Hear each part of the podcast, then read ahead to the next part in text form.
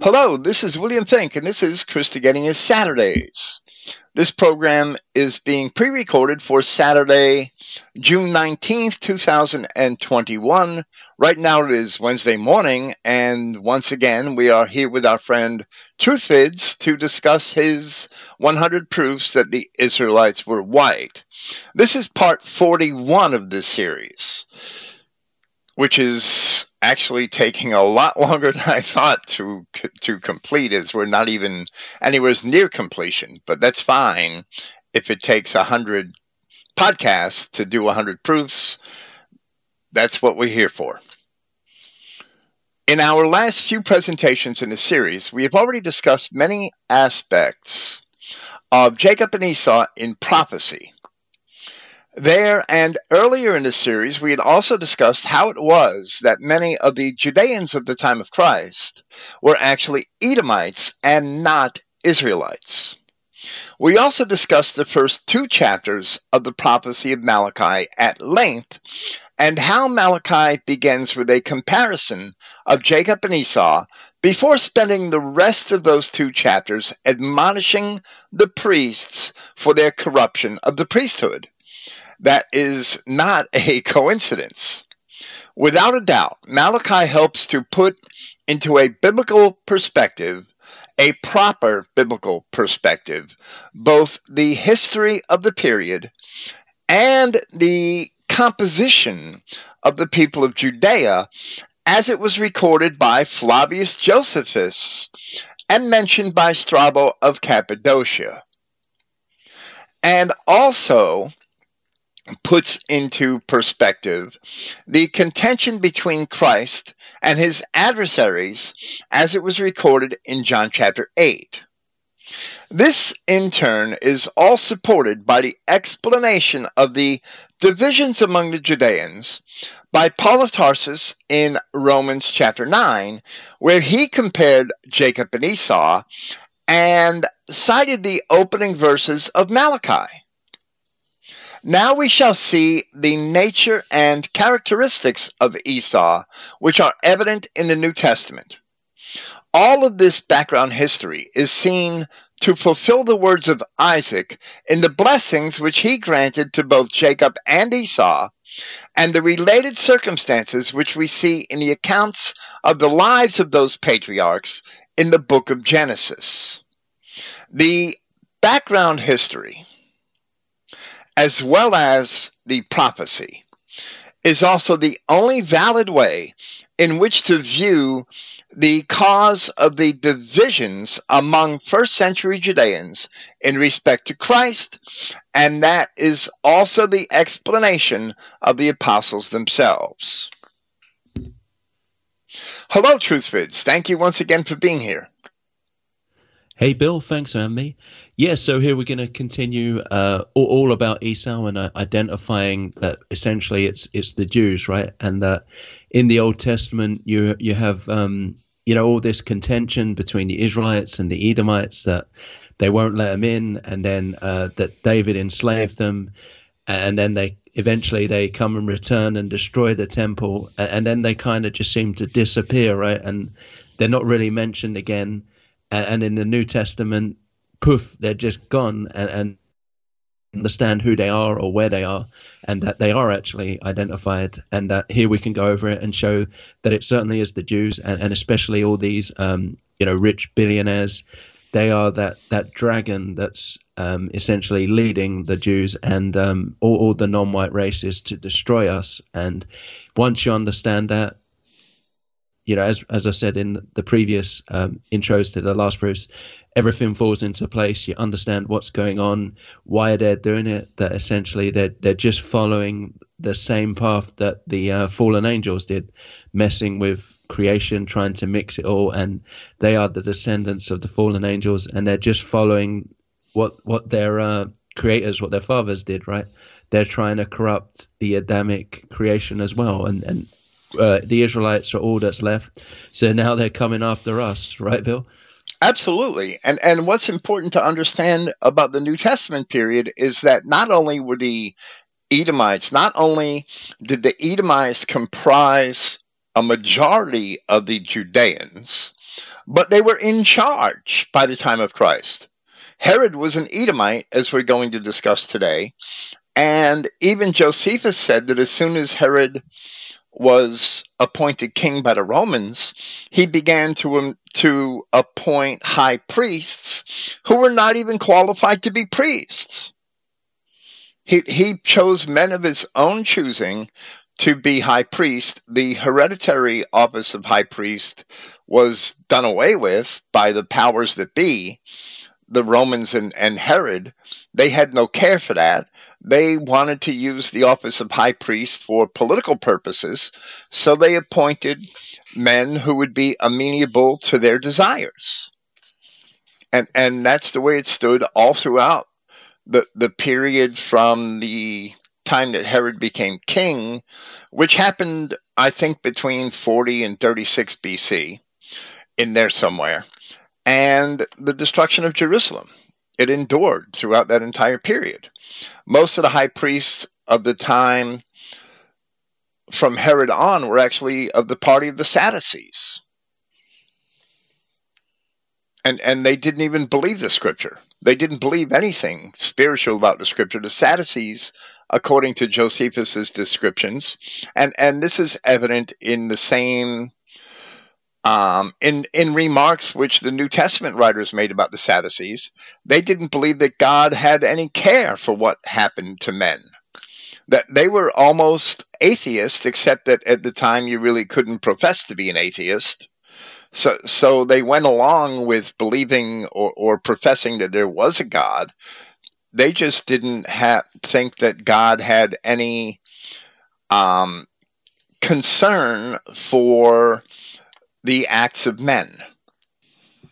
And they didn't believe there were any consequences for the actions of men in any afterlife because they didn't believe in the spirit or an afterlife.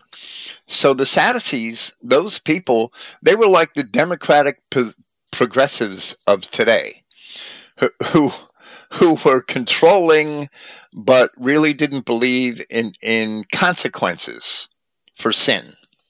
Yeah, and and in a way, it is kind of true because God doesn't care about them, but but He does care about us, right? Well, but, well, right, absolutely. Yeah, They're just devils. Yeah, and, and also it's interesting how that they managed to seize power, and now they've done the exact same thing, right? They've gradually wrestled their way with with their banks and usury and gained control over Christendom now, and only Christ could, um, you know, come and expose them then and then when he returns, he'll do it again, but this time he'll he'll get rid of him once for all for it. Well, well, right, but that's the most important part of understanding that this process in history and and it's so evident in the New Testament once you properly identify the parties and understand the background history it's so evident that this same pattern is happening or is already happened today in our modern society, and it's the same actors on every side. It doesn't change. So, understanding what goes on in, in the New Testament and why it went on and who the players were gives perfect understanding to our circumstances in the world today. And, and it can't be denied. Once it's seen, you can't unsee it. And once it's seen, you can't deny it. it it's crystal clear. It's incredible. So, with this, we're going to begin a discussion of the nature of Esau in the New Testament. And, and this is proof number 53. And, and while it's not an explicit proof by itself, this proof contains many proofs by itself. It, it's there's many proofs contained within it, such as the identify uh, identity of the Magi, which is where we're going to start, because these Magi rejoiced when when they heard that the Christ child was going to be born. In contrast to the people of Jerusalem, who immediately wanted to kill him. so right away, their true Bolshevik nature comes out right in the beginning of the New Testament in Matthew chapter 2. In Matthew chapter 2, there was an account of certain magi who had come from the east, which is almost certainly the Parthian Empire. as the Magi were a priestly caste found among the Medes. And, and in some Bible translations, this word Magi is translated into wise man, or in the plural, wise men. So when we mention Magi, that's it's not a Greek word. Magi, Magus, they're not Greek words. They're words that came from the Persians. And they were used to describe this priestly class by the Persians. And early Greeks recognized that. And Herodotus was one of those Greeks, so we'll be citing Herodotus. These Magi certainly came from the Parthian Empire, as the Magi were a priestly caste found among the Medes in the words of the 5th century BC Greek historian Herodotus. Now, the Parthians had a hand. The Parthians were struggling with the Romans in the first century for control over portions of Armenia, Mesopotamia, and the politics and involvement across each side of the Euphrates River what was very frequent when the Romans had backed Herod to be king, the Parthians were trying to get Antigonus installed as the king of Judea. They had an interest in Judea. And the Judeans, the Hasmoneans, often appealed to the Parthians for their assistance. But the Romans and Herod ultimately won out, and Herod remained as king of Judea. The Parthians could never cross the Euphrates and defeat the Romans militarily, even if they defended themselves against the Romans very frequently when the Romans tried to attack the Parthians. So that's a long story, but it's a digression. But my point is that the Parthians were well aware of Judea. They're mentioned frequently and, and what was going on in Judea, and they're mentioned frequently in the pages of Flavius Josephus for this very period. So Parthia is not some far off, remote place that people only fantasized about. It was a real empire right across the Euphrates River that had a lot of power and exerted that power whenever they could west of the Euphrates. I digress. It is likely that these Magi were descendants of the ancient Israelites, many of whom had been resettled by the Assyrians in the cities of the Medes. And we know that from both Assyrian inscriptions and the biblical accounts found in 2 Kings chapters 17 and 18.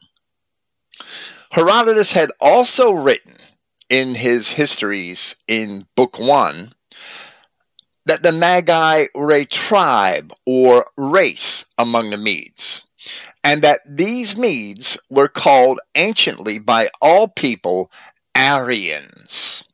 So we see that the Magi came from ancient Media.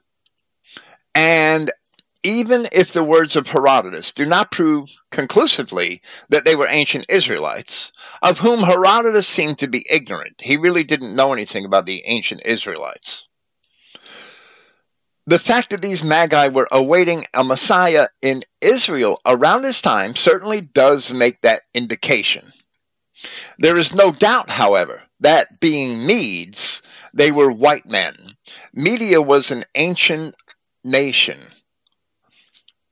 It was an independent nation, even though it was often allied with Persia against the Babylonians or against the Assyrians, against the Greeks, Media was an ancient nation in what we know today as far northern Iraq and bordering the Caspian Sea. It sort of faded into oblivion in the Hellenistic period. First under the Persian Empire, where it just was absorbed into Persia, and then in the Hellenistic period. Media more or less disappeared from having any influence in history. Yeah, yeah, Bill. Right? Why would um, the Medes care about Israel or have any kind of prophecy of um, you know, a Messiah coming. You know, they had nothing to do with the land of Israel. It wouldn't make sense unless they were Israelites, right? Well, absolutely. And if we go into the Hellenistic period and read Diodorus Siculus or Strabo of Cappadocia, who's also called Strabo the geographer, because the significant work of his which survived is the geography. He also wrote a history of Assyria, which has not survived history, which did we know about it, but it has not survived to us. So Strabo was actually from Cappadocia. He was a Greek from Cappadocia and a very learned man and a very prolific writer. However, sadly, half of his work or, or more it is lost to time. But Strabo and Diodorus and other writers of the period will tell you in their descriptions of that area, um, modern day Armenia and eastern Turkey and northern Iraq and northern Syria is the area we're concerned with here. They'll tell you that Scythians were the predominant groups there in their time. Now, those Scythians were and, and can be related to the ancient Israelites of the Assyrian captivities. They didn't all migrate around the Black Sea and into Europe. Some of them did later. I, I mean, if we look at the Germanic literature, Odin came from Asa in what was probably the second or third centuries AD and into northern Europe. He led his people from Asa, which is Roman Asia, and we have the Aesir, which are the Germanic people who came from Asa, and we have the Vanir, which seems to be the Germanic people which migrated into Europe from Lake Van, which is a little further to the east. And in those places where the children of Israel settled by the Assyrians after the Assyrian deportations of the Israelites. So there's more evidence than that to connect the Germanic people to the Scythians of the Caucasus mountain regions. But in the first century BC, first century AD, the Caucasus mountain regions and what we know today as Armenia, northern Iraq, and eastern Turkey and northern Syria, Medes and Assyrians were not the dominant group any longer in those regions. It was Scythians who were the dominant group. These Magi, the, the Parthians themselves, were descendants of the ancient Israelites. They had conquered the Persians, they were not Persians. And that can be established from the pages of Flavius Josephus and from other sources, which we've already done in, in our own essays on the origins of the Germanic people. So it, it seems to be that these Medes, that these Magi, who had to be from the Parthian Empire, were actually descendants of the ancient Israelites. But that's a circumstantial identification. It, it, but it's the only identification that makes sense because the Medes themselves, as you said, wouldn't have any such prophecy.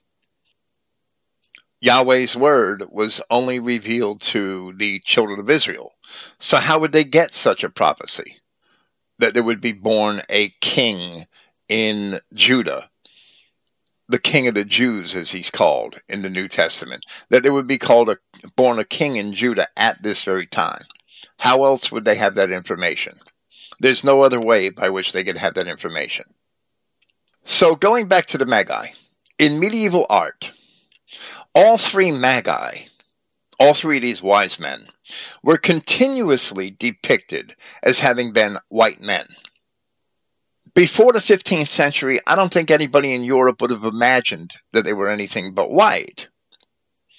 But in 15 in the 15th century, some, not all, some Italian and Dutch artists, because that was the time that the Muslim and the African world began to become open to European trade, exploration, and colonization Some Italian and Dutch artists began depicting one of the Magi as a Negro, or sometimes elements of the Magi and their entourage as Negroes or as Arabs. And we have an article about that with a display of all of the medieval art of the Magi at Christogenea, and it's titled Who Painted the Wise Man Black? Who made the Magus Magus is the singular form of the word magi. Who made the magus a Negro? Because it's ridiculous to assume that any of these wise men, any of these magi were black. But the artists of the period, the 15th century, were divided, and many of them continued to portray all of the magi as white, which is historically accurate since they must have come from ancient Parthia Ancient Parthia was white, and it was never Arabized. It was never turned Arab until after the Muslim conquests of the 7th century AD, 700 years after Christ. Generally speaking, because I'm not going to say there was never a nigger in Parthia before then, but generally speaking, Negroes were introduced into the Middle East and the Near East from the time of the Muslim conquests, and they were introduced by Arabs, as the Arabs had employed blacks from Africa, Nubians, and other Negroes as soldiers and as servants, whether or not they were slaves. A lot of them were not slaves. A lot of them were set free or, or were free men who, who were um, employed by Arab armies or Arab kings or sheiks, if you want to call them that. So in Matthew chapter 2, when the Magi came to Jerusalem, it was because they understood the time of the birth of the Messiah from the appearance of a certain star, evidently from some ancient knowledge which is not recorded in the Old Testament as we know it. The Magi, being joyful of this, must have expected the Judeans in Jerusalem to also be joyful. But as we read in verse 3 of Matthew chapter 2, when Herod the king had heard these things, he was troubled, and all Jerusalem with him. And when he gathered all the chief priests and scribes of the people together, he demanded of them where Christ should be born. From there, Herod had only sought to find and to kill the child. And he is recorded as having killed many children in the region when he could not find the specific infant whom he sought. In contrast, we read of the Magi that departing from Herod to seek the child, when they saw the star, they rejoiced with exceeding great joy. And when they were come into the house, meaning that they found the child. Now, this child is probably a year or two old by this time. It's Christ is not by the time the Magi find the Christ child, he's not a little infant in a manger any longer. Now Joseph and Mary are they actually have a house in Bethlehem. So it's a year or two after the birth of Christ. And when they were come into the house, they saw the young child with Mary his mother, and fell down and worshipped him. And when they had opened their treasures, they presented unto him gifts gold and frankincense and myrrh. Now, frankincense and myrrh are products of Arabia generally, which the Parthian Empire would have access to in trade and they actually did control portions of Arabia at this time. And being warned of God in a dream that they should not return to Herod, they departed into their own country another way. So Herod had never learned from them the location of the child whom he sought to destroy. So we read later in a chapter, from verse 16, then Herod, when he saw that he was mocked of the wise men, he was mocked because they disregarded his demands to inform him as to where the child was, and, and they disappeared. was exceedingly wroth, and sent forth and slew all the children that were in Bethlehem, and in all the coasts thereof, from two years old and under, because it's possible the child was as old as two years. Un- according to the time which he had diligently inquired of the wise men. The Christ child survived because he had already been brought to Egypt by his parents, having been warned by God. So we must ask if the Magi and others in Judea had anticipated and rejoiced at the prospect of the birth and coming of the Messiah, something which is apparent throughout the New Testament that many Judeans had anticipated. Why would Herod be so troubled and all Jerusalem with him? And it'd be the same today, right, Bill? Um, if Christ was going to return, they'd all be terrified, uh, all the Jews right now. So it's the same, exactly the same.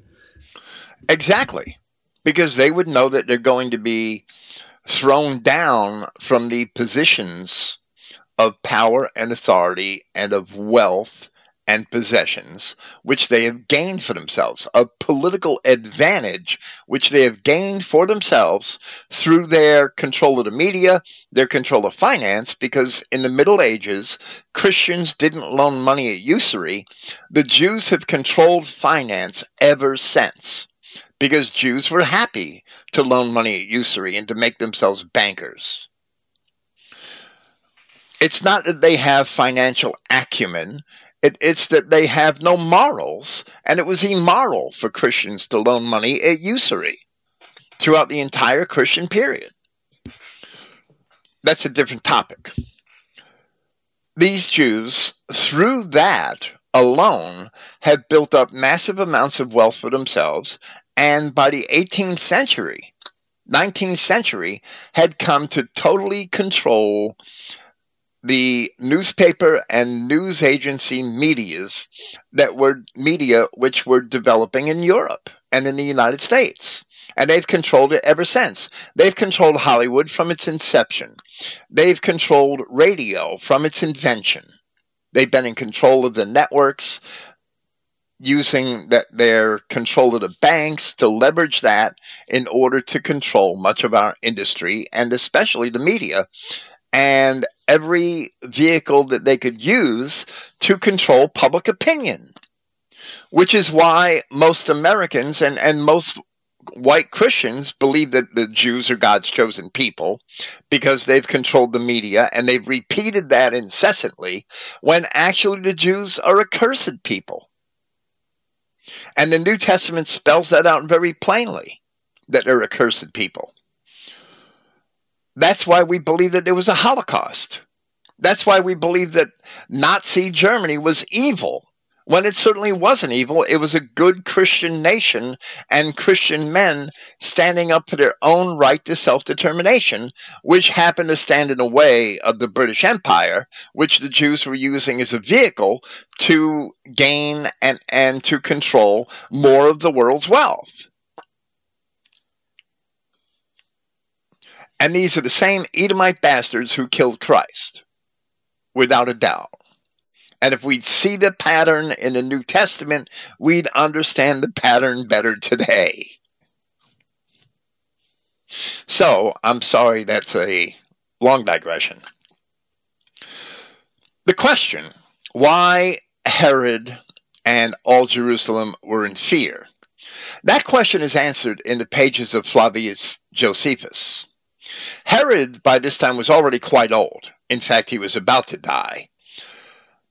And he had been king of Judea under the Romans for over 30 years. An infant thought by the Magi to have been born king would have been no real threat to Herod, at least for a long time. Josephus informs us, however, that Herod was an Edomite, and therefore he was not an Israelite. The Roman conquest of Judea which I think began about 63 BC, maybe a little sooner, the Roman conquest of Judea was quite tumultuous, and well over 20 years of rebellion on the part of the Judeans ensued. Herod, whose father was an Edomite and a general in the Judean army, was married into the Hasmonean dynasty, the dynasty of the high priests, but he turned against his wife's family and sided with the Romans for his own advantage. Ultimately, he ingratiated Antony, Mark Antony, and Julius Caesar and offered bribes in order to be made king. So when Herod was made king, discussing the circumstances of that event and its aftermath, Josephus, writing in Antiquities, Book 14, about the reaction of Antigonus, who was one of the last surviving Hasmoneans, had written in part, but Antigonus, by way of reply to what Herod had caused to be proclaimed, and this before the Romans and before Silo also, said that they would not do justly if they gave the kingdom to Herod, who was no more than a private man and an Edomian, in other words, a half Jew, i.e., in the translation, a half Jew. Whereas they ought to bestow it on one of the royal family, as their custom was, for that in case they at present bear an ill will to him, and had resolved to deprive him of the kingdom, as having received it from the Parthians. The Judeans had, had turned to the Parthians often to help resolve their disputes. And Antigonus, being one of the Hasmoneans, and I believe he was also the high priest at the time, hereditary high priest, the Parthians had helped to establish him over Judea, and the Romans were taking that away and giving it to Herod. So Josephus continues Yet were there many others of his family that might, by their law, take it. Other Levitical priests from the Hasmonean dynasty were still alive. And these, such as had no way offended the Romans, not all of them took part in the rebellions against Rome. And being of the priestly family, it would be an unworthy thing to pass them by. So that was the argument presented by Josephus of this Antigonus against Herod's having been made high king, when at the time there were still many Hasmoneans still alive. However, when Herod became king, he had most of them killed so that there wouldn't be any competition for them. He had most of the Hasmoneans, every single one that he could, he had killed. And he even had his own sons by Mariam killed. Mariam was his wife, and she was the daughter of one of the Hasmoneans. She was the niece of the high priest at the time when he married her. And the Hasmoneans permitted this Edomite to marry one of their daughters. So Herod had several sons with her. He had her killed, and he had all of his children with her killed. And he did that as he was being made king by the Romans or shortly after. I really don't remember. It may have been shortly after. But he had them all killed. And his sons who came to inherit his position and office, they were from other wives. He had several sons by several other wives. So, in the pages of Josephus, Herod was not considered a half Jew because of because any of his ancestors were Judeans. Rather, he was considered as a half Jew because he was a convert. In Antiquities, Book 14, Josephus had spoken of Herod's father, whose name was Antipater. And speaking of a time around 70 BC, he wrote, But there was a certain friend of Hyrcanus, an Idumean called Antipater, who was very rich, and in his nature an active and seditious man. Sounds like a Jew to me. Who was at enmity with Aristobulus, and had differences with him on account of his goodwill to Hyrcanus. Now, this is not John Hyrcanus. This is Hyrcanus II. He was the son of Alexander Jannaeus, who ruled Jerusalem as high priest after him. Or, or I should say by this time, Judea, because the Hasmoneans were ruling most of what we know later as Judea. And they were independent of Rome until the Romans came and conquered Judea shortly after this time. So later in the same book, Josephus wrote of Antipater, and he said, that he was at that time in great repute with the Idumeans also. The Idumeans were a major party at this time in Judea. They had all been converted to Judaism and they were functioning as a faction and, and they were actually a majority faction even though they didn't rule in this nation that was cobbled together by these Hasmoneans, where all of the people that were inhabiting the ancient land of Israel and Judah were forcibly converted to Judaism. And the greater number of them were Edomites. So Josephus notes that, that their influence, where he says that Antipater, who was an Edomian, he was an Edomite, was at that time in great repute with the Edomians also. Out of which nation he married a wife who was the daughter of one of their eminent men, and her name was Cypris, by whom he had four sons Phasael, Herod's older brother, and Herod, who was afterward made king, and Joseph and Pheroras, and a daughter named Salome. And these two names, Herod and Salome, occur over and over again in the Herodian family for the next several generations, and probably beyond that. So there were many men named Herod who were of this family. That there was Herod Archelaus, there was Herod Agrippa I, Herod Agrippa II, Herod Antipas, and the Agrippas and Herod Antipas are all mentioned in the New Testament. Herod Antipas is the Herod to whom Christ was sent when he was the governor of Galilee at the time. So all these men named Herod and all these women named Salome. That the um, I believe the daughter of the Herod who wanted the head, who, who, who demanded the head of John the Baptist, her name was Salome, or her mother's name was Salome. Perhaps both their names were Salome.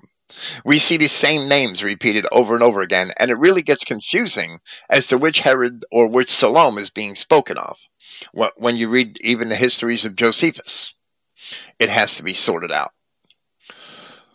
So that's the nature of the family of Herod, and his father was an Idumean, according to Josephus, and his mother was an Idumean. And Josephus has all the details of who these people are of who these people are. Now, now, there are other testimonies in Antiquities and also in Book One of the Wars of the Judeans and elsewhere that Herod was a full Edomite by blood. And and Bill, all that um, goodwill he was supposedly showing to Hyrcanus, clearly it was just uh, manipulation, just pretending to be nice to earn his favor, right? Just like um, Jews did to uh, nobles and kings in the medieval period, right? Well, well, right, absolutely. He was ingratiating the Hasmoneans. He got his son married into the Hasmonean family, which gave his son Herod a lot of notoriety uh, among the Judeans that he was married to one of their leaders, the daughter of one of their leaders. And then Herod turned his back on the Hasmoneans he literally stabbed them all in the back and bribed the Romans with money that he got. He, he didn't make the money of himself. He got all this wealth from the position that he used, the position that his father gained for him, at, at, by ingratiating the Hasmoneans. So he used this money to bribe the Romans and be made king, and then he wiped them out.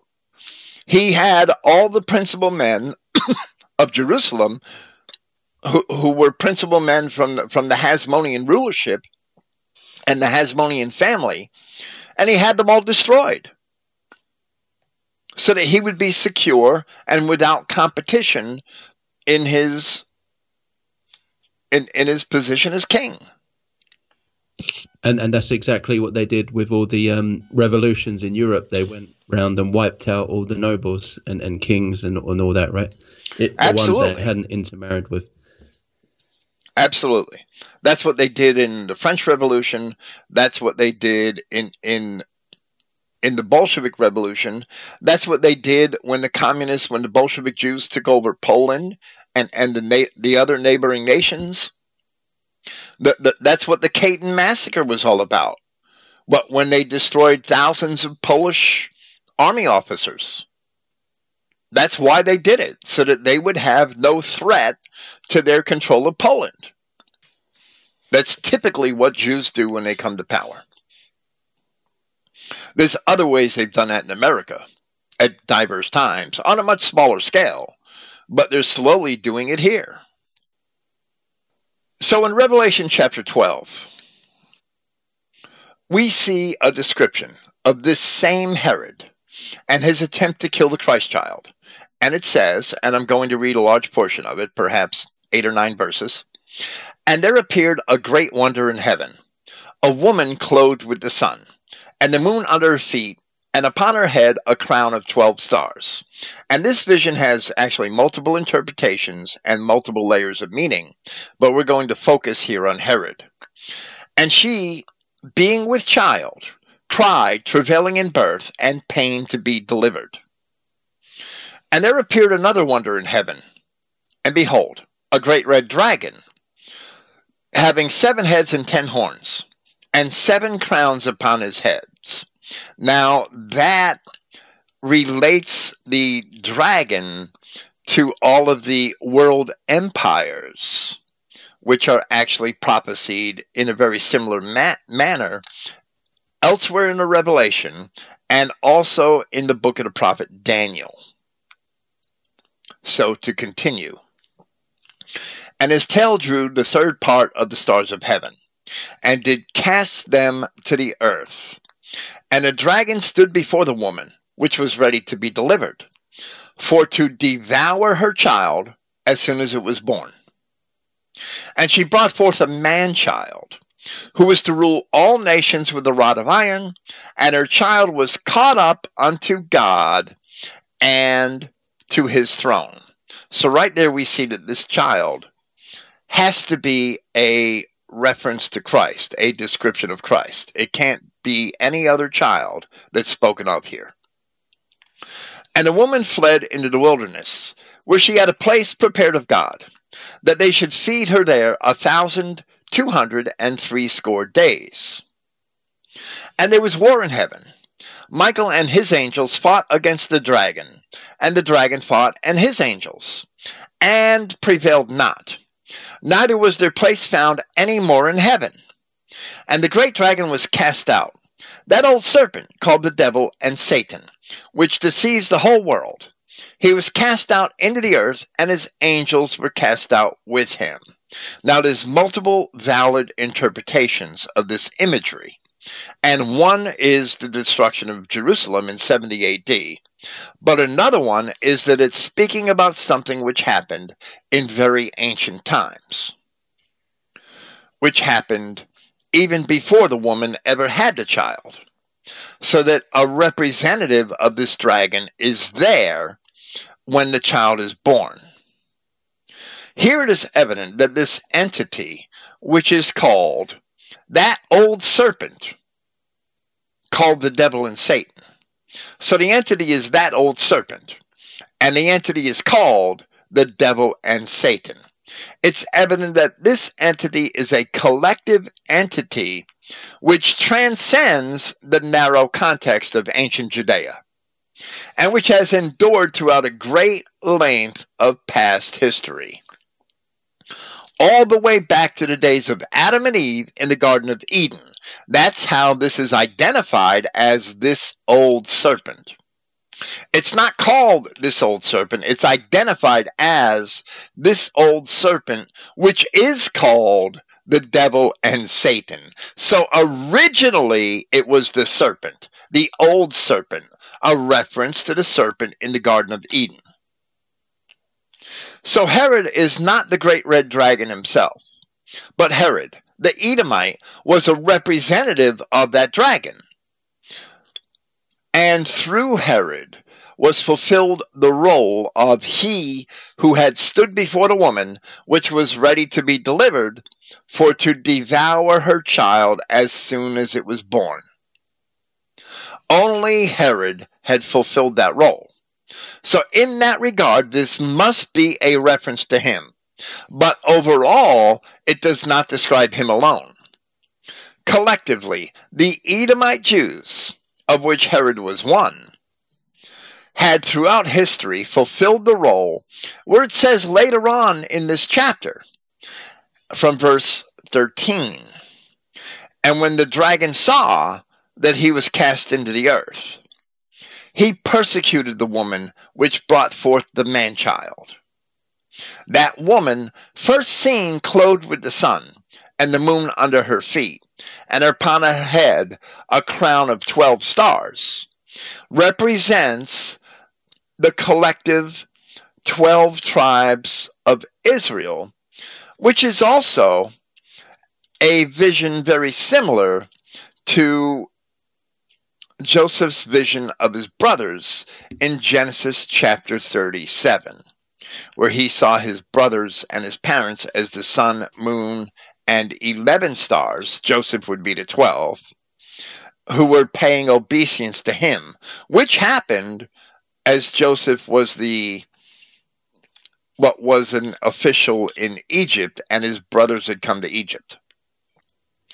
Do you, the, you think uh, I'm sorry.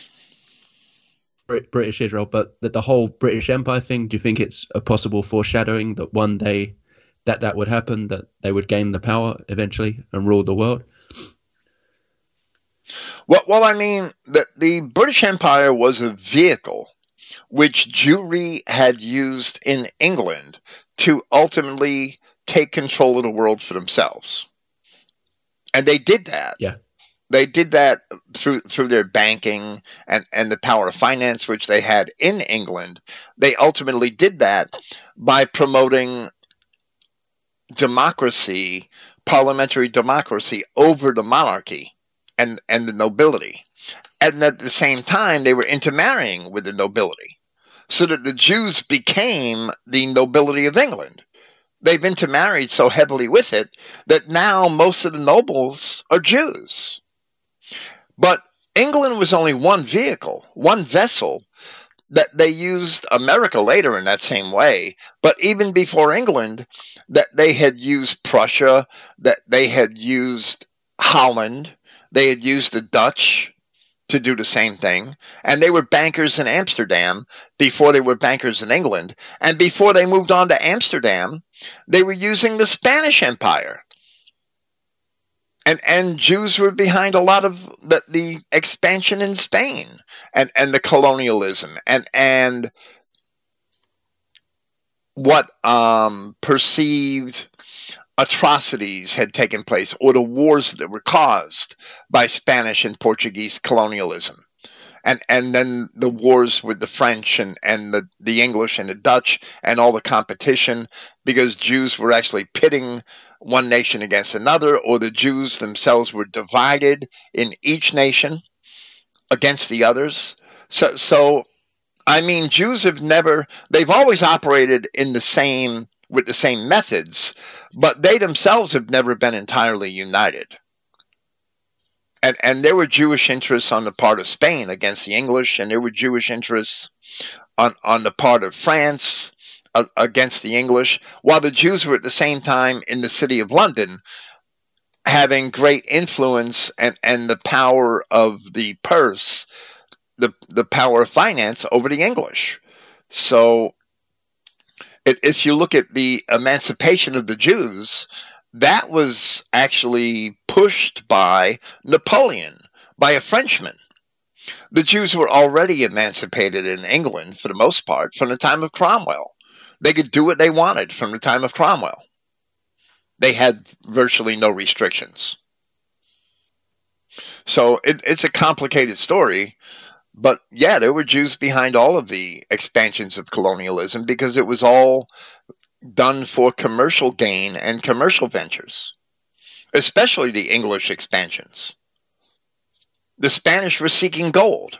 The English were seeking to control world trade. So they established all of these companies, which were stock market companies and invested by these bankers, invested in by these bankers as overseas enterprises, commercial enterprises, the Virginia Company, the British East India Company.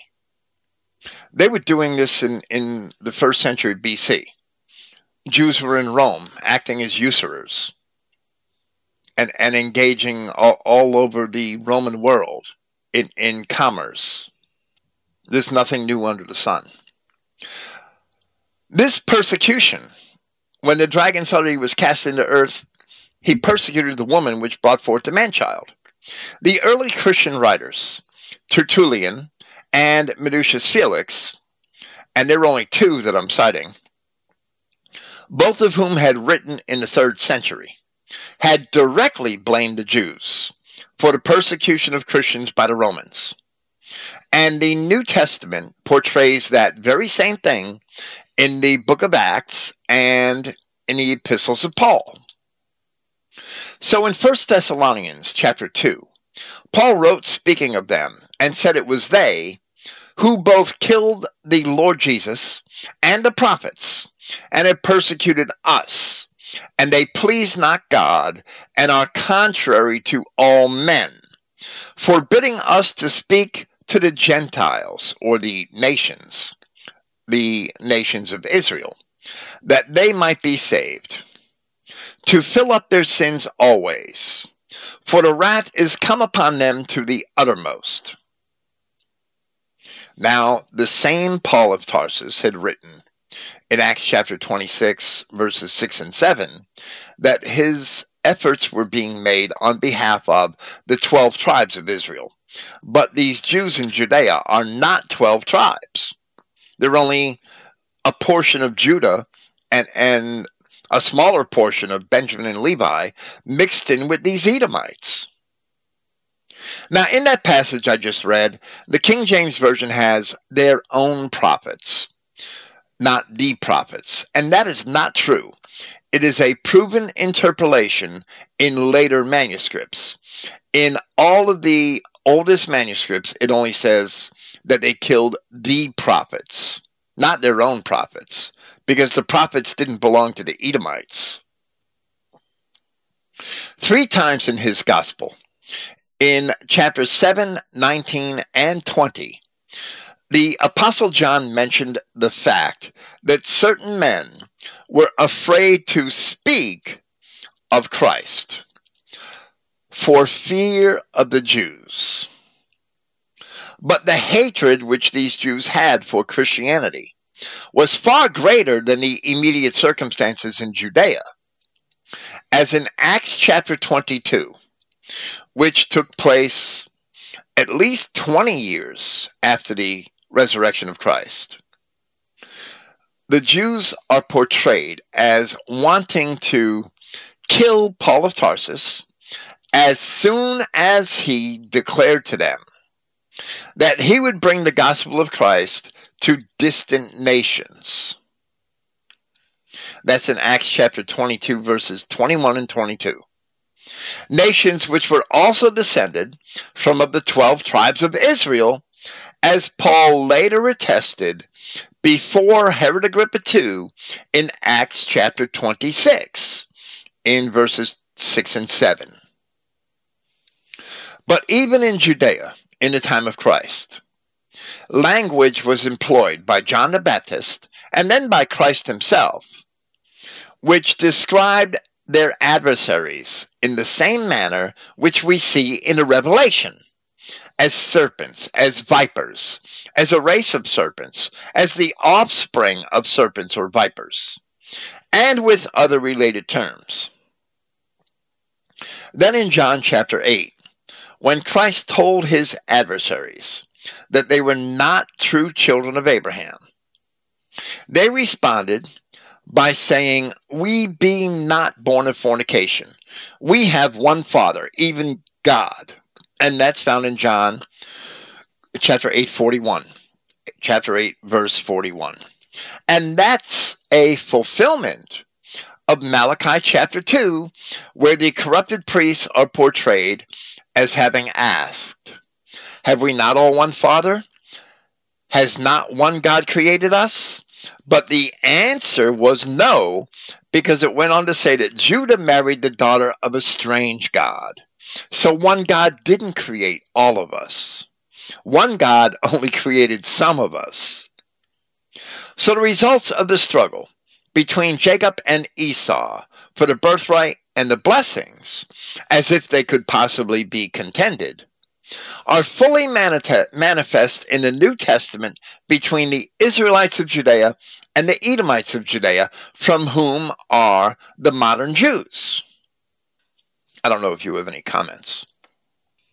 Yeah, that they're all, they were always behind the persecutions, and it's exactly the same now, right? It's is always Jews who are trying to get rid of Christianity, and when, if people understood this and went back to this these verses, then they would understand why, because they're essentially bastards uh, descended from Cain, that that they're not Adamic, and that they just hate Christ, that they hate the truth and and they just want to live their perverted way. They don't want to live in a moral, just society, right? At all. Well, well, right, and and this is amazing. The church doesn't understand it today, or they pretend not to understand it today. When Christ told these Judeans that they were not true children of Abraham, when he told the Judeans that God was not their father, they responded by saying, We be not born of fornication. They knew that he was accusing them of having been race mixed, of being bastards. That's why they made that protest. We be not born of fornication. We have one Father, even God. But the truth is that they were Edomites, and therefore, from the circumstances of Esau's own marriages, they certainly were born of fornication. They may not have understood that. They may have believed that their own circumstances of their own origins and birth were legitimate. But the scripture proves that it was not legitimate because Esau married Canaanite women. So that old serpent from the Garden of Eden is called the devil and Satan. And as an entity, it is associated throughout the New Testament with the Edomite Jewish adversaries of Christ and the apostles. First, before we, because we're going to get into a little Old Testament background, first we're going to repeat some more New Testament statements in that regard.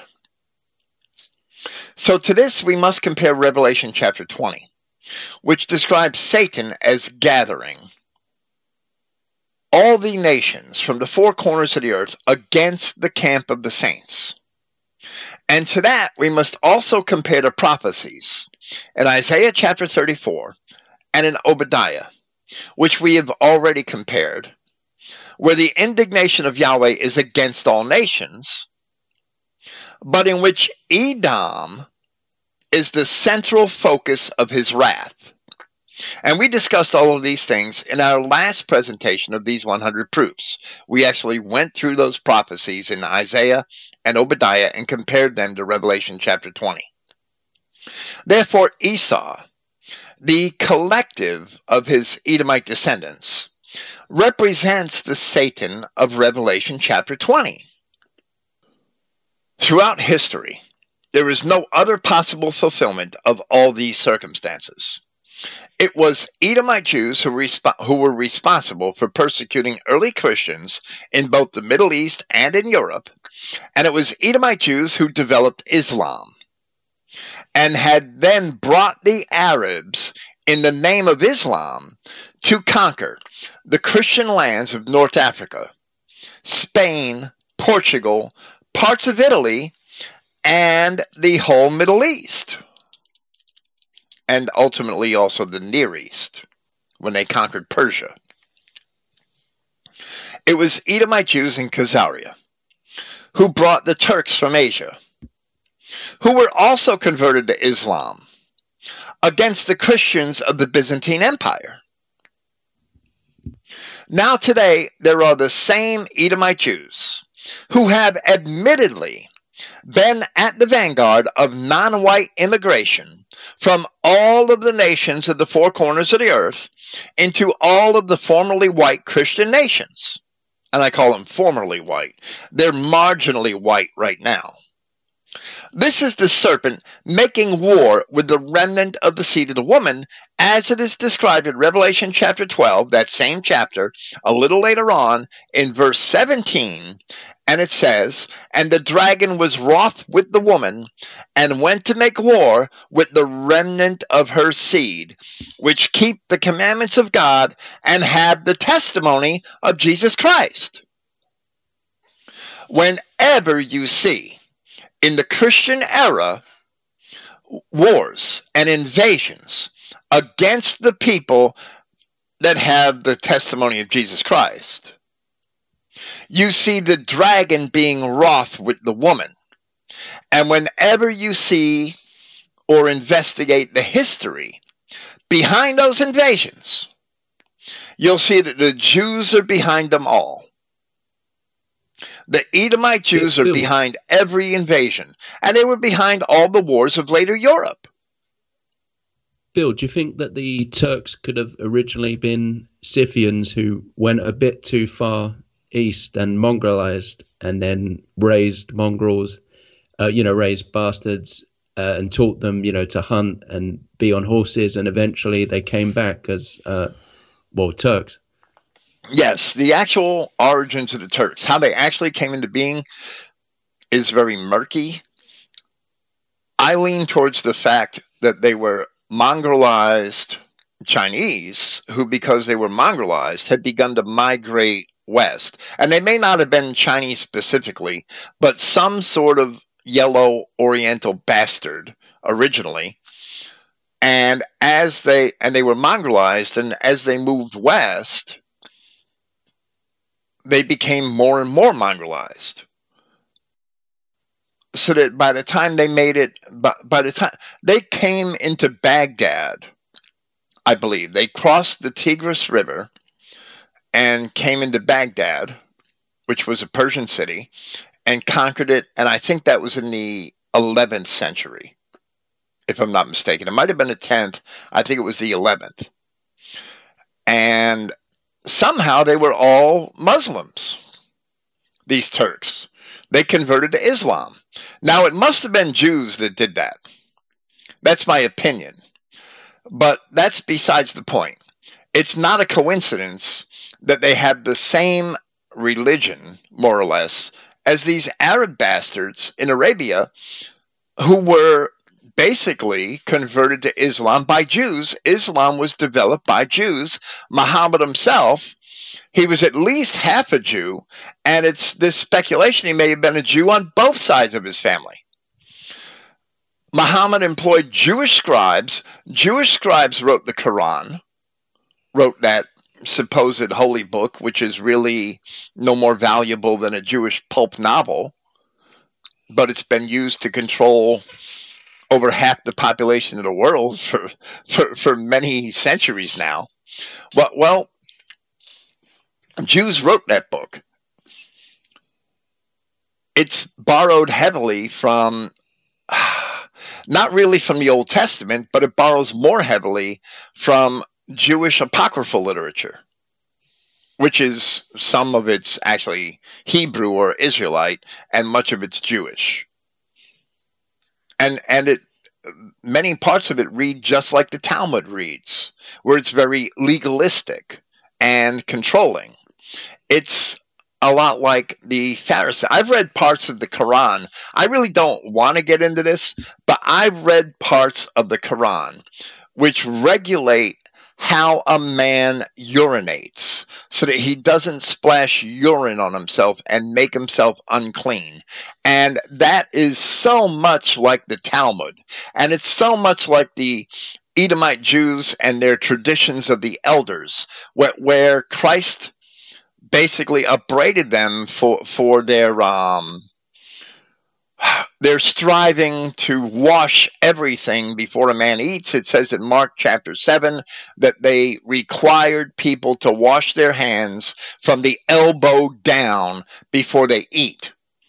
And, and the Pharisees had, had accosted Christ and asked him why his disciples didn't eat, didn't wash their hands before they ate. Well, parts of the Quran read exactly like that so that you could see where it came from it's pretty clear where it, it's it contains a lot of the same legalistic regulations that the Talmud contains.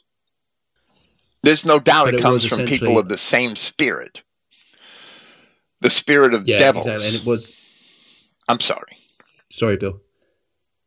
Go on. Yeah, but um uh, yeah, yeah, exactly. And it was essentially to turn this complete mixture cesspool of um, hundreds of millions of Arab bastards into a legion, an army, and give them a motive to just go in and try and destroy Christianity or take over Europe. Right? That was the whole idea. And that's exactly what it did. That's precisely what it did because when the Byzantine Empire adopted Christianity, when the Roman Empire, I should say, adopted Christianity, but it's Byzantine now because west the western end of it fell apart. Theodosius I, Theodosius II, they began to make laws that were amenable to Christianity. So they barred usury. That put the Edomite Jews, that put a lot of them out of business right there. They prevented Jews from owning Christian slaves. They barred Jews from holding any public offices. So the Jews were more or less driven out of the empire.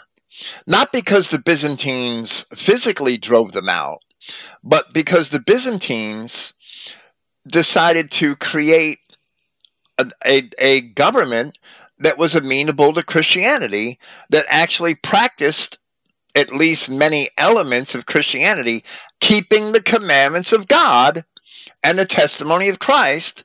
So the Edomites went to Arabia, they went to Algeria, that they went everywhere they could to get away from the power of the Byzantines. That they went to an, and the northern coast of Africa had been pretty much controlled by the Vandals at that time.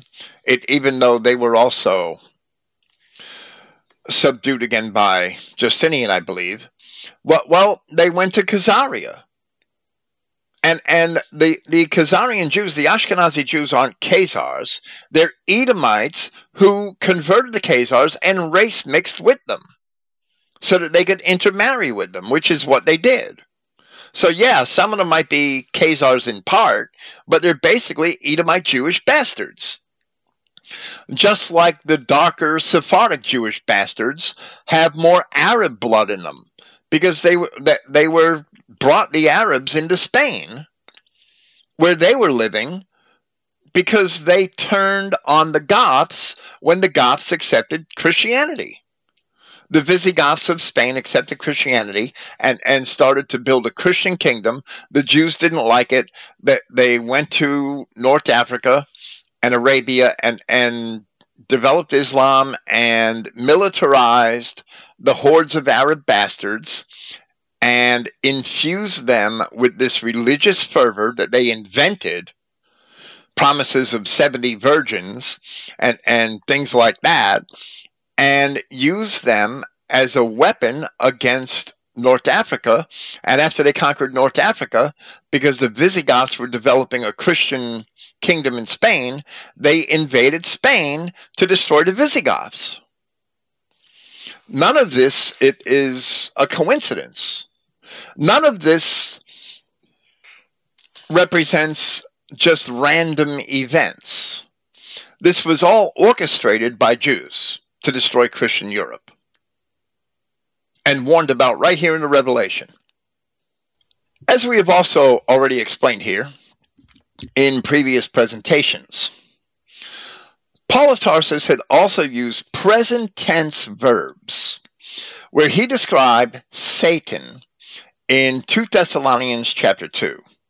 And he said, and because the verbs are translated correctly, I'm going to cite the Christogenea New Testament. In the King James Version, some present tense verbs are translated into the past tense. It's very dishonest. Or into a future tense, which is also dishonest. So Paul said, You should not be deceived by anyone in any way, because if apostasy had not come first, meaning the apostasy already came, and the man of lawlessness been revealed, because the man of lawlessness was revealed by Jesus Christ in his gospel, in his ministry in Jerusalem. The son of destruction, in Romans chapter 9, Paul of Tarsus equates the descendants of Esau to vessels of destruction. He who is opposing and exalting himself above everything said to be a god or an object of worship. And so, he is seated, present tense, in Paul's time. He is seated in the temple of, of Yahweh, of God, representing himself that he is a god. That's the high priest in Jerusalem. And Paul wrote this epistle around 51 AD, and that could be established with absolute surety to within one year. It may have been early 52 or late 50, but we'll say 51 AD. Paul is speaking in the present tense of those Sadducees who were the high priests in Jerusalem. Do you not remember that yet being with you, I had told these things to you. And you know that which now prevails, meaning prevailing in Paul's time, for him to be revealed in his own time. In other words, even though Christ revealed these things for us, Paul understood that men wouldn't understand them for quite some time. So he says, For the mystery of lawlessness is already operating, he prevailing only presently, until he should be out of the way. And then the lawless be revealed, because people don't get this yet. Christ already revealed them, as Paul said, but people still don't get it. And the churches still don't understand this. This difference between Israelites and Edomites. These people claiming to be God's chosen people today, but really they're children of the devil. They're literally children of the devil and they're the descendants of Esau at the same time. For the mystery of lawlessness is already operating, he prevailing only presently until he should be out of the way. That's not yet been fulfilled. We're still awaiting that. And then will the lawless be revealed, whom Prince Yahshua will, or the Lord Jesus, if you will, will destroy with the breath of his mouth and abolish at the manifestation of his presence, which Paul anticipated would be at any moment, but which hasn't come yet. And that's because Christ wants us to live as though it's at any moment. So Paul says, whose presence is in accordance with the operation of the adversary, which is how we translate the word for which the King James Version has Satan, which means adversary in Hebrew. In all power and signs of wonders of falsehood, and in every trick of unrighteousness, in those who are perishing, because they accepted not the love of the truth for them to be preserved. This is the Satan, which Paul had said would be crushed under the feet of the Romans an event which would fulfill the messianic prophecy of Daniel chapter 9. In Daniel chapter 9, it says that after the Messiah, the prince, would be cut off, the people of the prince would come and destroy the city. So Paul had correctly interpreted that prophecy of Daniel because that is what happened 13 years after Paul wrote that epistle to the Romans. Where Paul said in Romans chapter 16 that Satan would be crushed under your feet shortly. Paul wrote that in Romans chapter 16 in 57 AD. It happened in 70. It was completed in 70 AD when Jerusalem was destroyed. So before the destruction of Jerusalem, we see from First Thessalonians, I'm sorry, from Second Thessalonians chapter 2, that the collective Satan had his abode in the temple of Jerusalem. Then, over 25 years after Jerusalem was destroyed by the Romans, Yahshua Christ had said in the Revelation, in the message to the church at Pergamus, found in Revelation chapter 2, that I know thy works, and where and where thou dwellest, even where Satan's seat is, and thou holdest fast my name, and hast not denied my faith. Even in those days wherein, wherein Antipas was my faithful martyr, who was slain among you, where Satan dwells. And therefore we see that the Edomites, after the destruction of Jerusalem, had moved their operations to Pergamus. in Paul, they're seated in the temple. In the Revelation in 96 AD, that's 45 years after Paul wrote Thessalonians. They're in Pergamus. And evidently, the one other problem in the church at Pergamus, which was mentioned in that message, was the acceptance of fornication, something which is not far from every Jew. So they just packed up and moved their base of operations, and and they've done that all throughout Europe, right? More for convenience, as you. Absolutely. Just uh, built another bank when another white nation has come up. Absolutely. They were running banks out of the temple. That's why Christ kept running the bankers out of the temple. He did that twice, as it's recorded in John and the other Gospels. He did it once early in his ministry and again towards the end of his ministry. He ran the bankers out of the temple. So the Jews must have, at least in some number, because they all didn't go to Pergamus, a lot of them went to Babylon, where they later wrote the Talmud. But the Jews, at least a significant portion of them, must have gone to Pergamus and set up operations there. All of this symbolism in the New Testament. It's not random. It I, I mean Christ and the apostles didn't use this language because it sounded cool. It's all purposeful. And it leads us back to the events which transpired in the Garden of Eden and Genesis chapter 3, verse 15, where Yahweh had said to the serpent, That I will put enmity between thee and the woman, and between thy seed and her seed, or your descendants and her descendants. It shall bruise thy head, and now shall bruise his heel. So Paul of Tarsus, writing in 57 AD, had said to the Romans in those closing verses of his epistle that the God of peace shall bruise Satan under your feet shortly. Then 13 years later, the Romans destroyed Jerusalem, and perhaps as many, if you want to believe the account in Josephus, as 1.1 million Edomite Jews. But if you want to believe the account in the historian Tacitus, it was only half a million Jews. And they destroyed other Judeans along with the Edomite Jews. But they did not destroy the Edomites completely. And they were already spread out well beyond Judea. After Jerusalem was destroyed, Jewish revolts against the Romans would occur twice again in the early second century AD.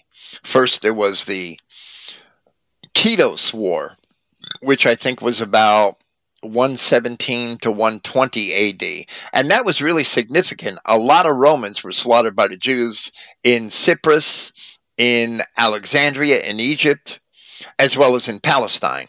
And then after that, there was the Bar Kokhba rebellion, which I think was about 125 or perhaps closer to 130 AD. So these rebellions of, of by the Jews against the Romans had actually gone on for at least another 65 years after the temple was destroyed.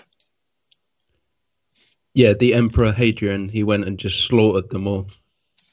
An- another massacre, right? Well, imagine what the Jews would be like today if he didn't. Imagine yeah. what the Jews would be like today if those 500,000 to a million Edomite Jews weren't destroyed in Jerusalem. Imagine what they'd be like today in their numbers and, and in their treachery it, if they weren't destroyed in, in large numbers in the Kitos War and the Bar Kokhba rebellion. So, so evidently, um, that that emperor, even though he doesn't understand it, will uh, be a hero in heaven, even though he doesn't realize what he does.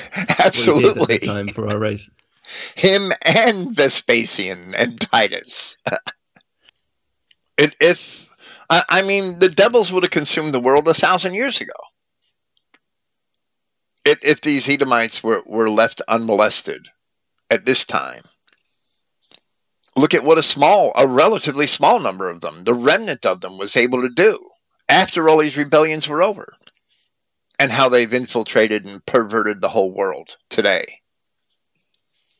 While a race of serpents is not described in that manner in any direct language of the Old Testament, the serpent of Genesis was also the representative of the tree of the knowledge of good and evil, just like Herod was a representative of the great red dragon.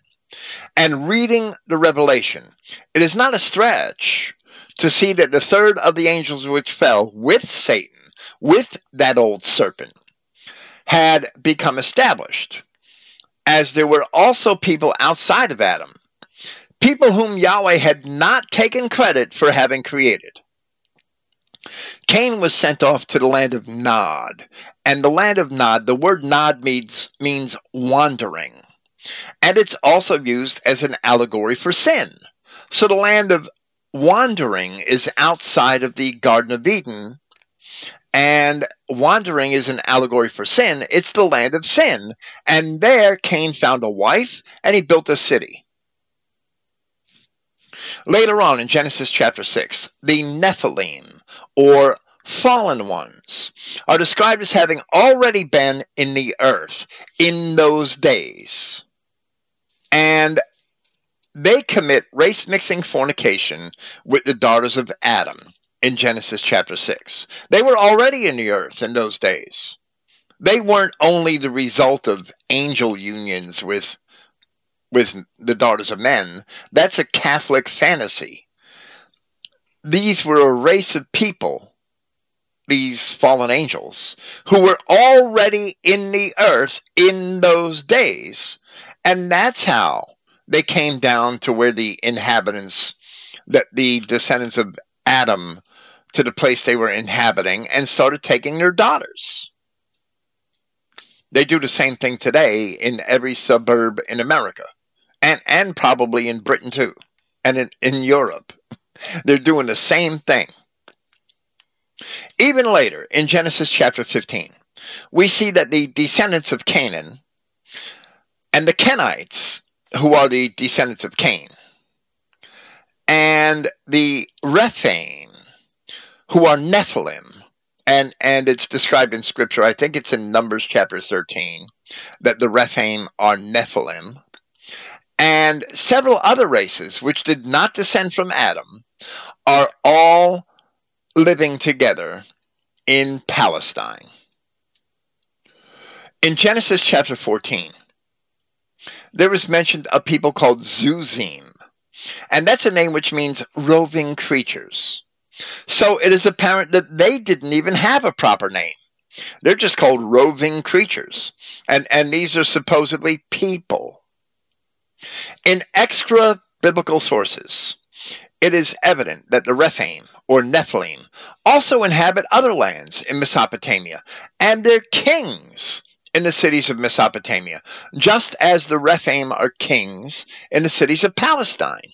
Og of Bashan, for, for instance, or for example. In the book of Genesis, for example, in the story of Dinah and Shechem, it is apparent that the races of Canaan were accustomed to intermarrying with one another for the sake of peace and commerce.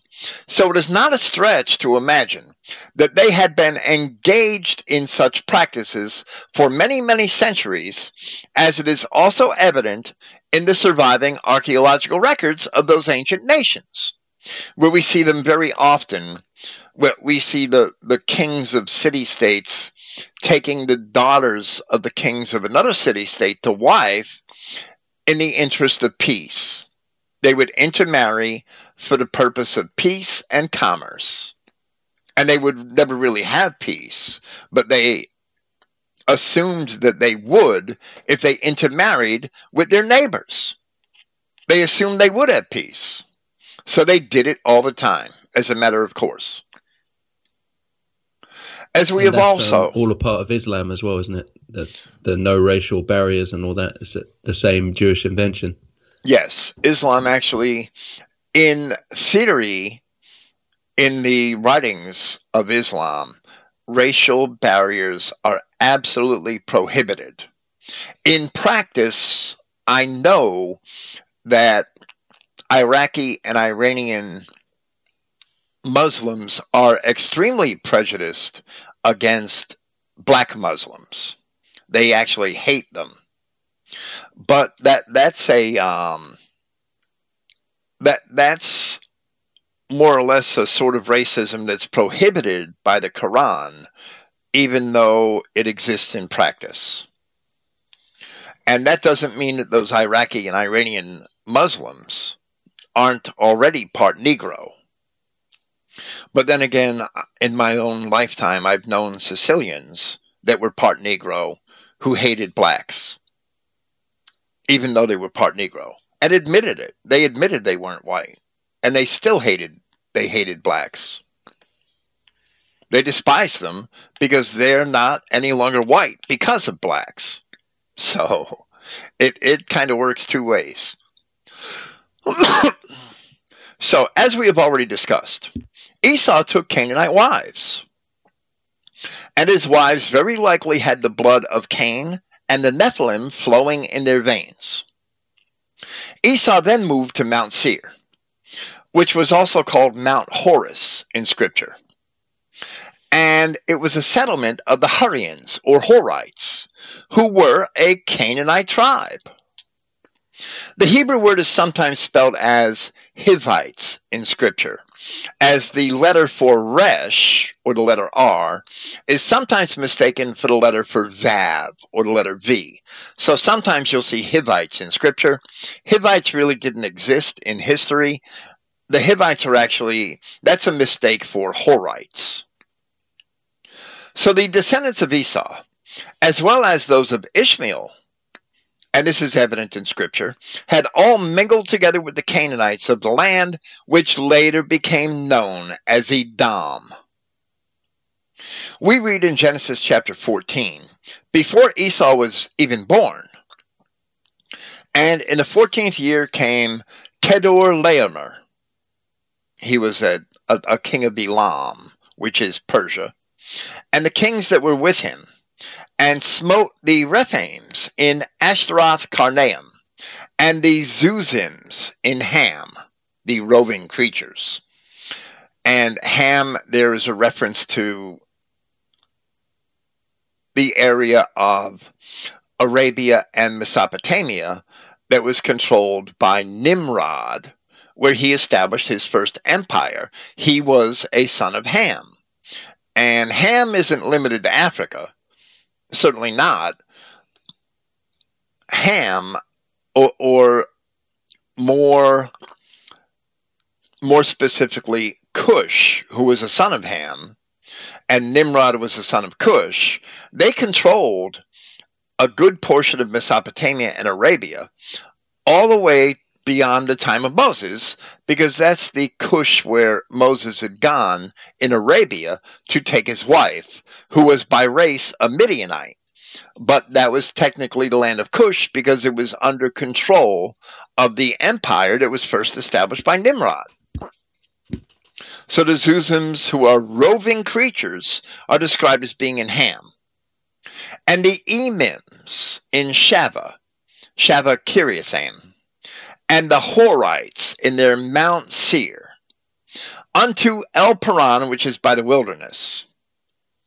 And they returned and came to En-Mishpat, which is Kadesh, and smote all the country of the Amalekites, and also the Amorites that dwelt in Hazazon Tamar. Now the Israelites would later contend with all of these same people with whom Chedorlaomer had fought. Years later, as it is recorded in Genesis chapter 32, Esau had taken his Hittite wives and his one Ishmaelite wife and settled in Mount Seir among the Horites. In Genesis chapter 36, we read, The sons of Seir the Horite, who inhabited the land, and then they are listed, and they're included in the genealogy of Esau.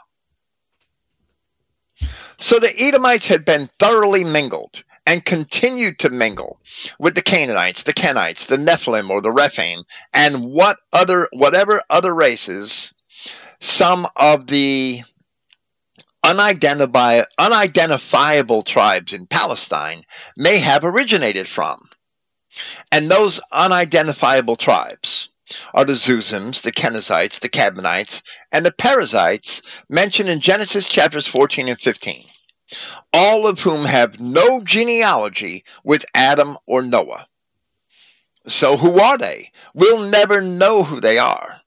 Now, some Bible commentators try to imagine that Perizzite means villager, or, or Kenizzite means this sort of people, and they're not really tribes, but they are tribes, and every time they're mentioned, it's within a context that shows that they are tribes.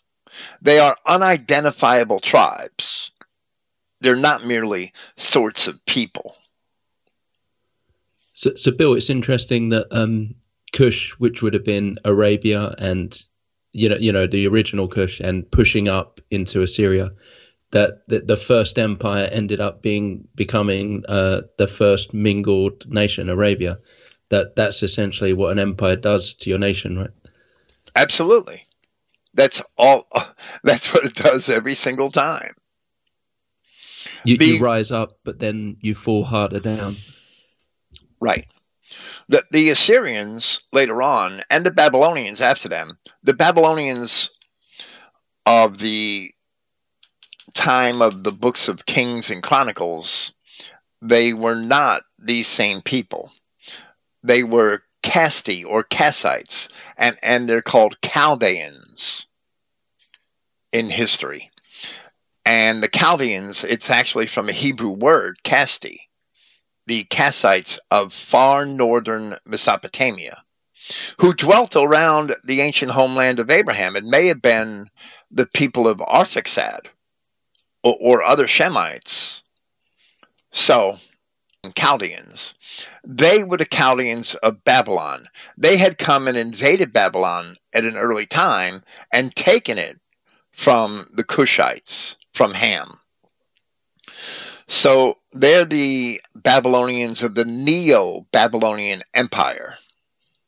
And they and the Assyrians simply referred to all of the people who were in the desert all the way to the Mediterranean Sea as Amuru, which is the Assyrian name for them. And Amuru is the Amorites of the Old Testament, the Canaanite tribe called Amorites. So the Assyrians simply called all those people Amuru, no matter what tribe they were from. That was a general term for them all, and that that's what what we see in the scripture. Once we understand how certain terms are used in archaeology, what we see in the scripture is verified in archaeology. It's verified in the inscriptions, the ancient inscriptions that have been discovered these past 200 years. So all of So, this so is even they must have understood that they were bastards, right? Well, yes, that they were. Or There was no looked down on them. egalitarianism among ancient nations. If you were an Assyrian, you would despise anybody of any other nation and consider him a bastard or, or a non person. Just like the ancient Egyptians. If you weren't an Egyptian, you weren't a person. And, and we've discussed that in, probably in this same series. If you were not an Egyptian, you were not even a person and even the founders of, of the American Republic, that they didn't consider the Negro slaves to be people. They considered them six tenths of a person only for the purpose of congressional apportionment for the white Southerners. Did they consider a Negro slave to be six tenths of a person, but not a whole person? They were never people. They were never people until they were that we were demanded that they become people with the 14th Amendment, which is artificial because they're not people today. They don't even act like people, they act like animals. That's another story. I'm sorry. So, John the Baptist, with all this background, connecting the descendants of Esau to this serpent of, of Genesis chapter 3 and, and the, these Nephilim or fallen ones, which are the fallen angels that the serpent is identified as, is identified with. With all of this background, John the Baptist, when certain of the Pharisees and Sadducees had come out to see what he was doing, had said to them, as it's recorded in Matthew chapter 3, O generation of vipers, who has warned you to flee from the wrath to come? The wrath was coming upon these men regardless of what they did. John had called them a genema of vipers, which, and we've discussed this term often, and we're going to discuss it further here today. Genema is properly offspring of vipers. That is not a reference to the men, but rather John asserted that their parents were vipers. So Genema, in that instance, in that context, may have been better translated as race. John went on to challenge them to do good, just as Yahweh had challenged Cain to do good. And as Paul of Tarsus and Christ himself had each challenged these same adversaries to do good. But evidently, they could never do good. So John said to them, Bring forth, therefore, fruits meet for repentance. Of course, they couldn't do that. And think not to say within yourselves, We have Abraham to our father. For I say unto you, that God is able of these stones to raise up children unto Abraham. And this last line is also misunderstood. Of course, God could bring forth children of Abraham from stones. And Edomites could claim to be children of Abraham. But that would not make the Edomites or the children brought up from stones, that would not make them children of the covenant promises. The covenant promises are assured only to the children of Jacob.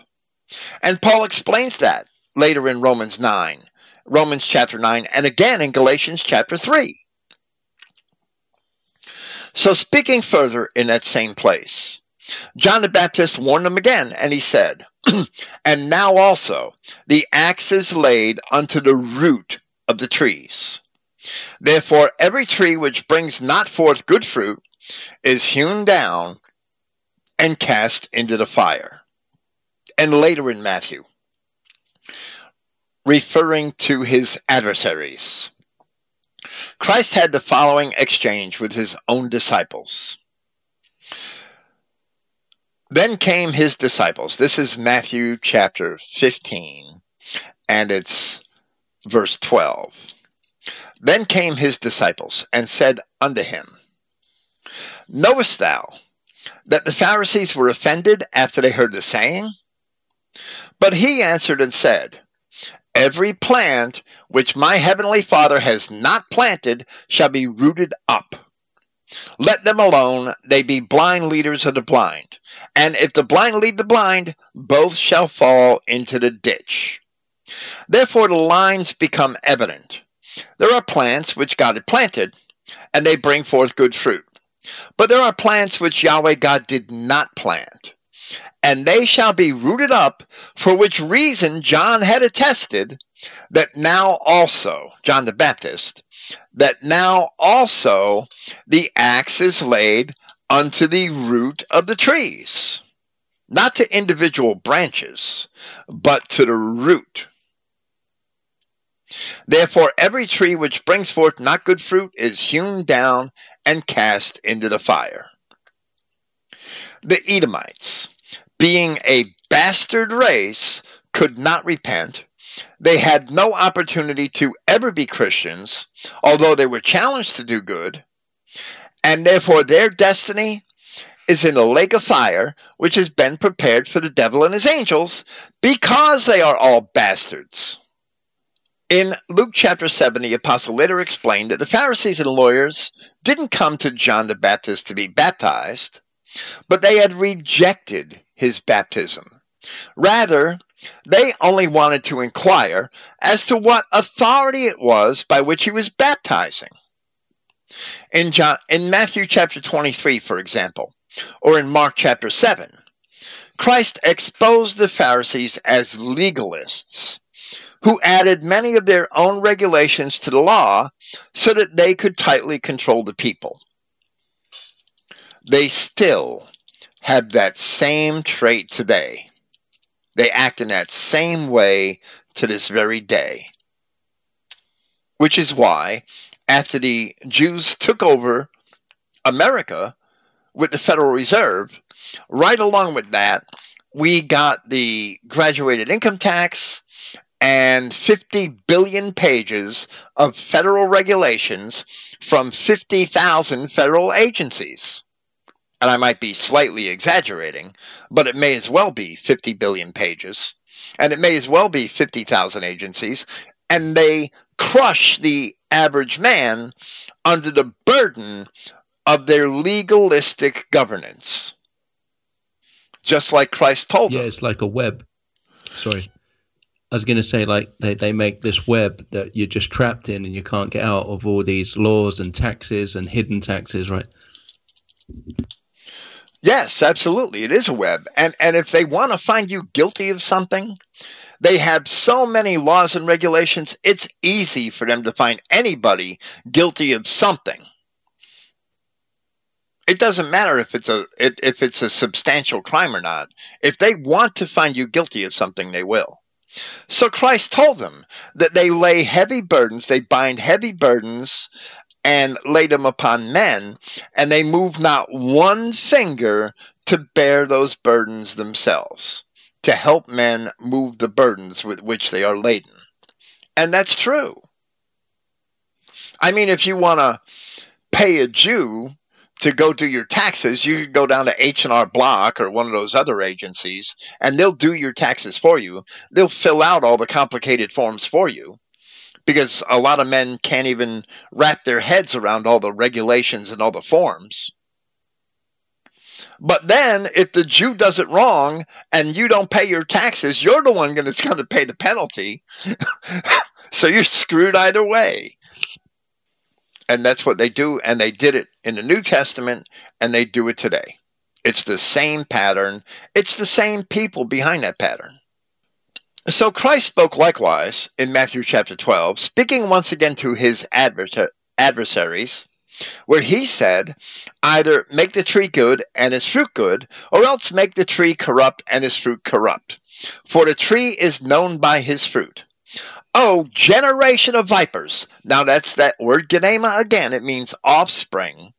How can you, being evil, speak good things? For out of the abundance of the heart the mouth speaks. Now a man makes a tree corrupt by marrying outside of his race, but can keep it good if he himself is born of God and marries a woman who is of the same. So we read in 1 Peter in chapter 1 in verse 22. Your souls, having been purified in the obedience of the truth, for brotherly love without hypocrisy. From of a pure heart you should love one another earnestly, being engendered.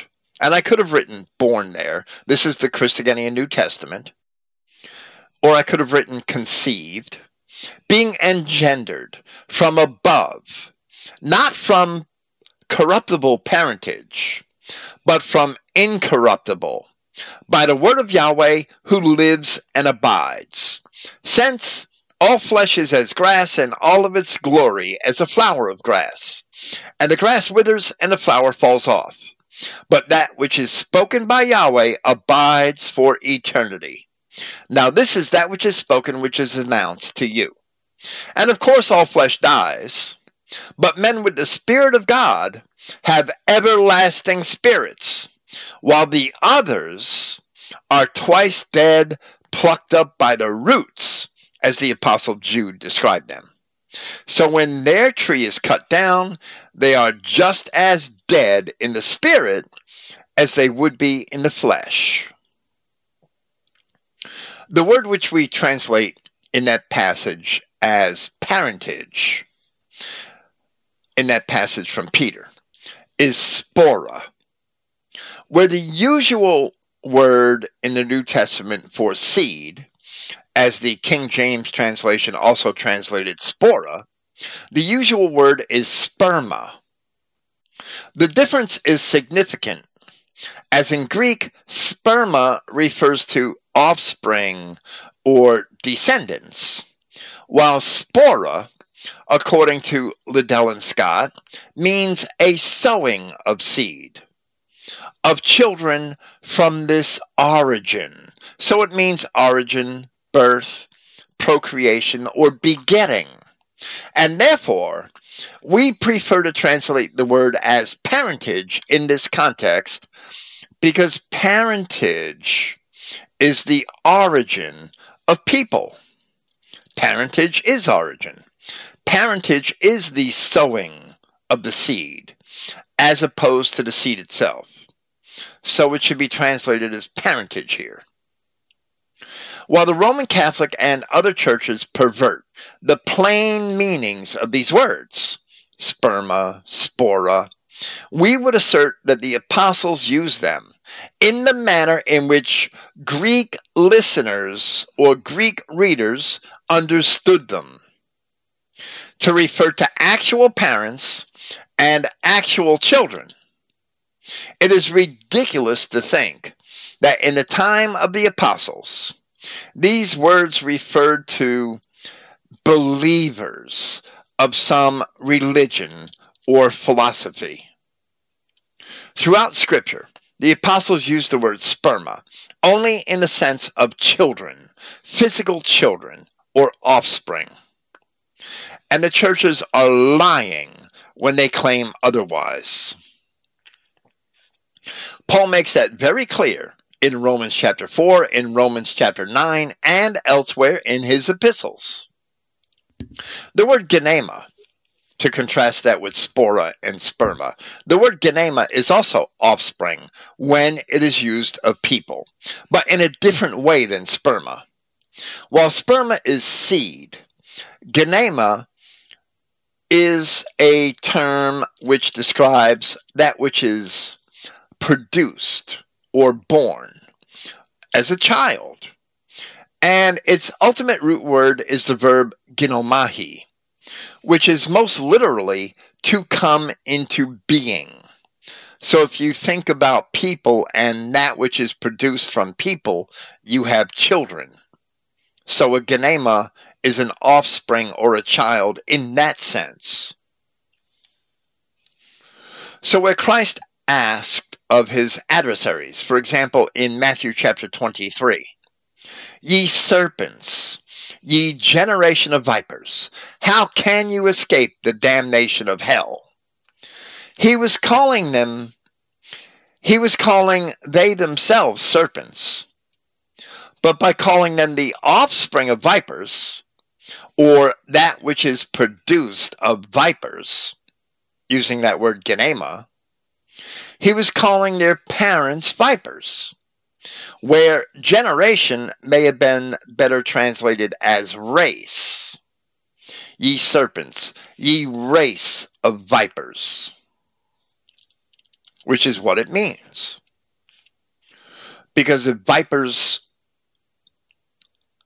have children and those children are vipers, if vipers have offspring and the offspring are vipers, which is what you would expect, that's a race, right? It's not a generation of all people living in at one time who are vipers or who act like vipers. It's parents that are vipers having children that are vipers. That's not a single generation, that's a race. The typical Greek word for race is genea or its close synonym, genos, both of which primarily refer to race, stock, or family, as they are defined by Liddell and Scott.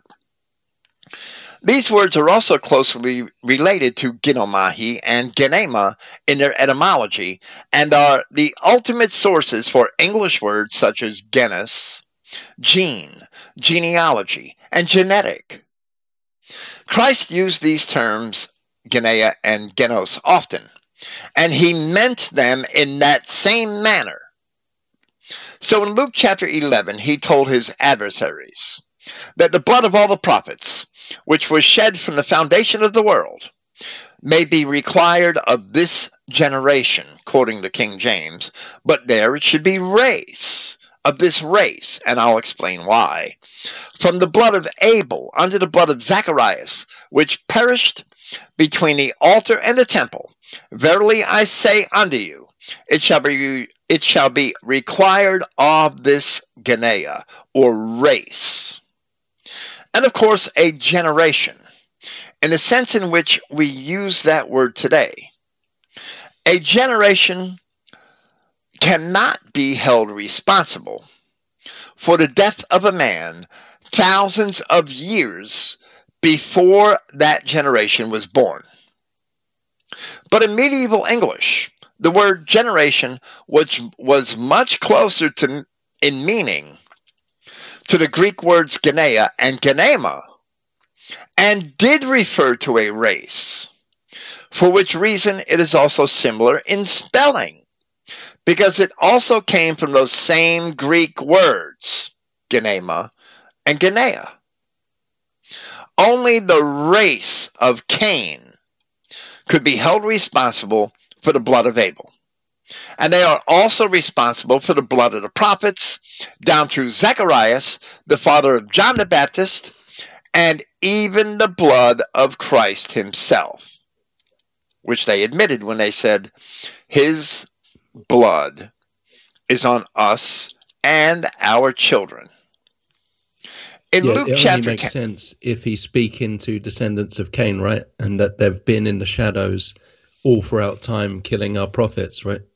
Absolutely, and that's evident in the Old Testament. It's evident in the story of Doeg the Edomite. It's evident in the story of Jezebel. It's evident in, in the accounts of the Baal priests and, and the time of Elijah. It's evident in the Old Testament, even if the details as to how the prophets died are not always provided. It's evident in the life of Jeremiah, even though they failed to kill him. They tried like hell to kill him. And that's spelled out in the pages of the book of Jeremiah. In Luke chapter 10, we see Christ use the word serpent to describe his enemies once again, after he had sent out 70 disciples, and they returned to him. And the 70 returned again with joy, saying, Lord, even the devils are subject unto us through thy name. And he said unto them, This is his response to their mention of devils I beheld Satan as lightning fall from heaven. That directly connects these devils to the fallen angels and Genesis. Behold, I give unto you power to tread on serpents and scorpions. That directly connects the serpent and that old serpent from Genesis to the enemies of Christ in the New Testament. Behold, I give you power to tread on serpents and scorpions and over all the power of the enemy, and nothing shall by any means hurt you. So, not only does this passage describe the enemies of Christ as serpents and scorpions, but it connects them to the fall of Satan from heaven, which is later described in more detail in Revelation chapter 12. So, when the Apostle Peter had warned in chapter 5 of his first epistle to be sober, be vigilant, because your adversary, the devil, as a roaring lion, walks about seeking whom he may devour. He was talking about Edomite Jews. And when the Apostle James warned in chapter 4 of his epistle to resist the devil and he will flee from you, he was also talking about Edomite Jews. By the third and fourth centuries, the Roman Catholic Church had already been subverted by biblical interpretations that were provided by Edomite Jews. So they never got the truth because it was corrupted from the beginning. All these terms were reinterpreted to mean something other than the plain words with which and, and the plain statements with which in which they're used in scripture and by the apostles. They've all been misinterpreted to mean something different than they meant when the apostles and when Christ uttered them. And while the tree of the knowledge of good and evil spread its branches far more widely in ancient times than the Bible even records, so we have all these non white races, which are not of Adam, which Yahweh did not create. Esau was chosen to represent that tree from the time when Isaac was placed on the altar, just as Jacob was chosen to inherit the promises made to Abraham, through whom would also ultimately be fulfilled the very first promises made to Adam. So the story hasn't changed from Genesis chapter 3, but now the parties are represented by Jacob and Esau. And we see Esau as the advocate for all the other races against the white race. It's happening today with immigration. It happened in the 1950s with civil rights. It happened in the 1850s with abolition. It happened in the 7th century with Arabs and in the 10th century with Turks. It's the same the same story, the same pattern over and over and over again. The methods might be different, the context might be different, but it's the same players doing the same thing. Yep, trying to do what they did in the Garden of Eden, destroy the white Adamic race, right? It's, it's exactly the same. And uh, we're getting towards the end now, and, and hopefully uh, people will wake up and realize what's going on so they can fight back, right? Sooner or later, and the best way to fight back is to repent and turn to Christ. Because in that, we're assured victory. That's the only way we're assured victory. To repent and turn to Christ, then we have the tools to fight back. Without turning to Christ and without understanding what we're saying here, there are no tools. You'll never be successful because the Bible is true. Yeah, and you realize all personal feuds are just pointless, and that you, you just have to um, push them aside and just focus on uh, obeying Yahweh, love your race, and that's the only way, right? Through Christ. Oh, but I know a good Jew. He helped me once. Sucker. He was only ingratiating you so that he could use you for something else. Even if it's only to say that. That I know a good Jew, he helped me once. Jews give charity to promote themselves so that they can control others. That's the only reason they give charity. So personal opinions mean nothing because they can never be that they can never counteract the truth. The truth is always going to win in the end. Okay, yeah, thank you for being here. Have faith in Christ, right, and actually believe what He said, and and only then, when people actually realize that they're all evil, can um you know we come together essentially. Absolutely, that's absolutely true. If you're a Christian, have faith in Christ and just believe what He said. and take it at face value, not with these church crazy church interpretations that fathers are only um, philosophers and and children are only believers, which is how the church interprets it all. That they reduce Christ to just a philosopher and his children to mere believers. In, in a lot of ways that I mean they may not they may not put it explicitly in that way, but that's the end result of it that children are just the children of God are just followers of Christ, followers of Jesus, of, of, a fake Jesus who never meant what he said, who never said what he meant. He, he's using the, these um, agricultural terms because wheat after a zillion generations never turns into broccoli or asparagus it always stays wheat until somebody bastardizes the seed and it becomes useless and it becomes something different. It always stays wheat. Men are like that too until they're bastardized by mixing. And wheat may not be able to crossbreed with broccoli, but a Adamic men unfortunately can crossbreed with Negroes but the result is a bastard. It's no longer a child of God. When we're, when we're going to get that, that that's how people are turned into bad trees, or that's how people are maintained as good trees, the trees which Yahweh God planted, all these other races are bastards. I should say the tree which Yahweh God planted, which is the tree of life, because the entire Adamic race is rooted in that. And that's the only race that he took credit for creating. And they were all white, as we've already discussed from Genesis chapter 10. Okay. Yeah, th- thanks for having me, Bill. And um, yeah, look forward to next week. Praise Yahweh, God of Israel, God of European people. Thank you. Praise Yahweh, and good night.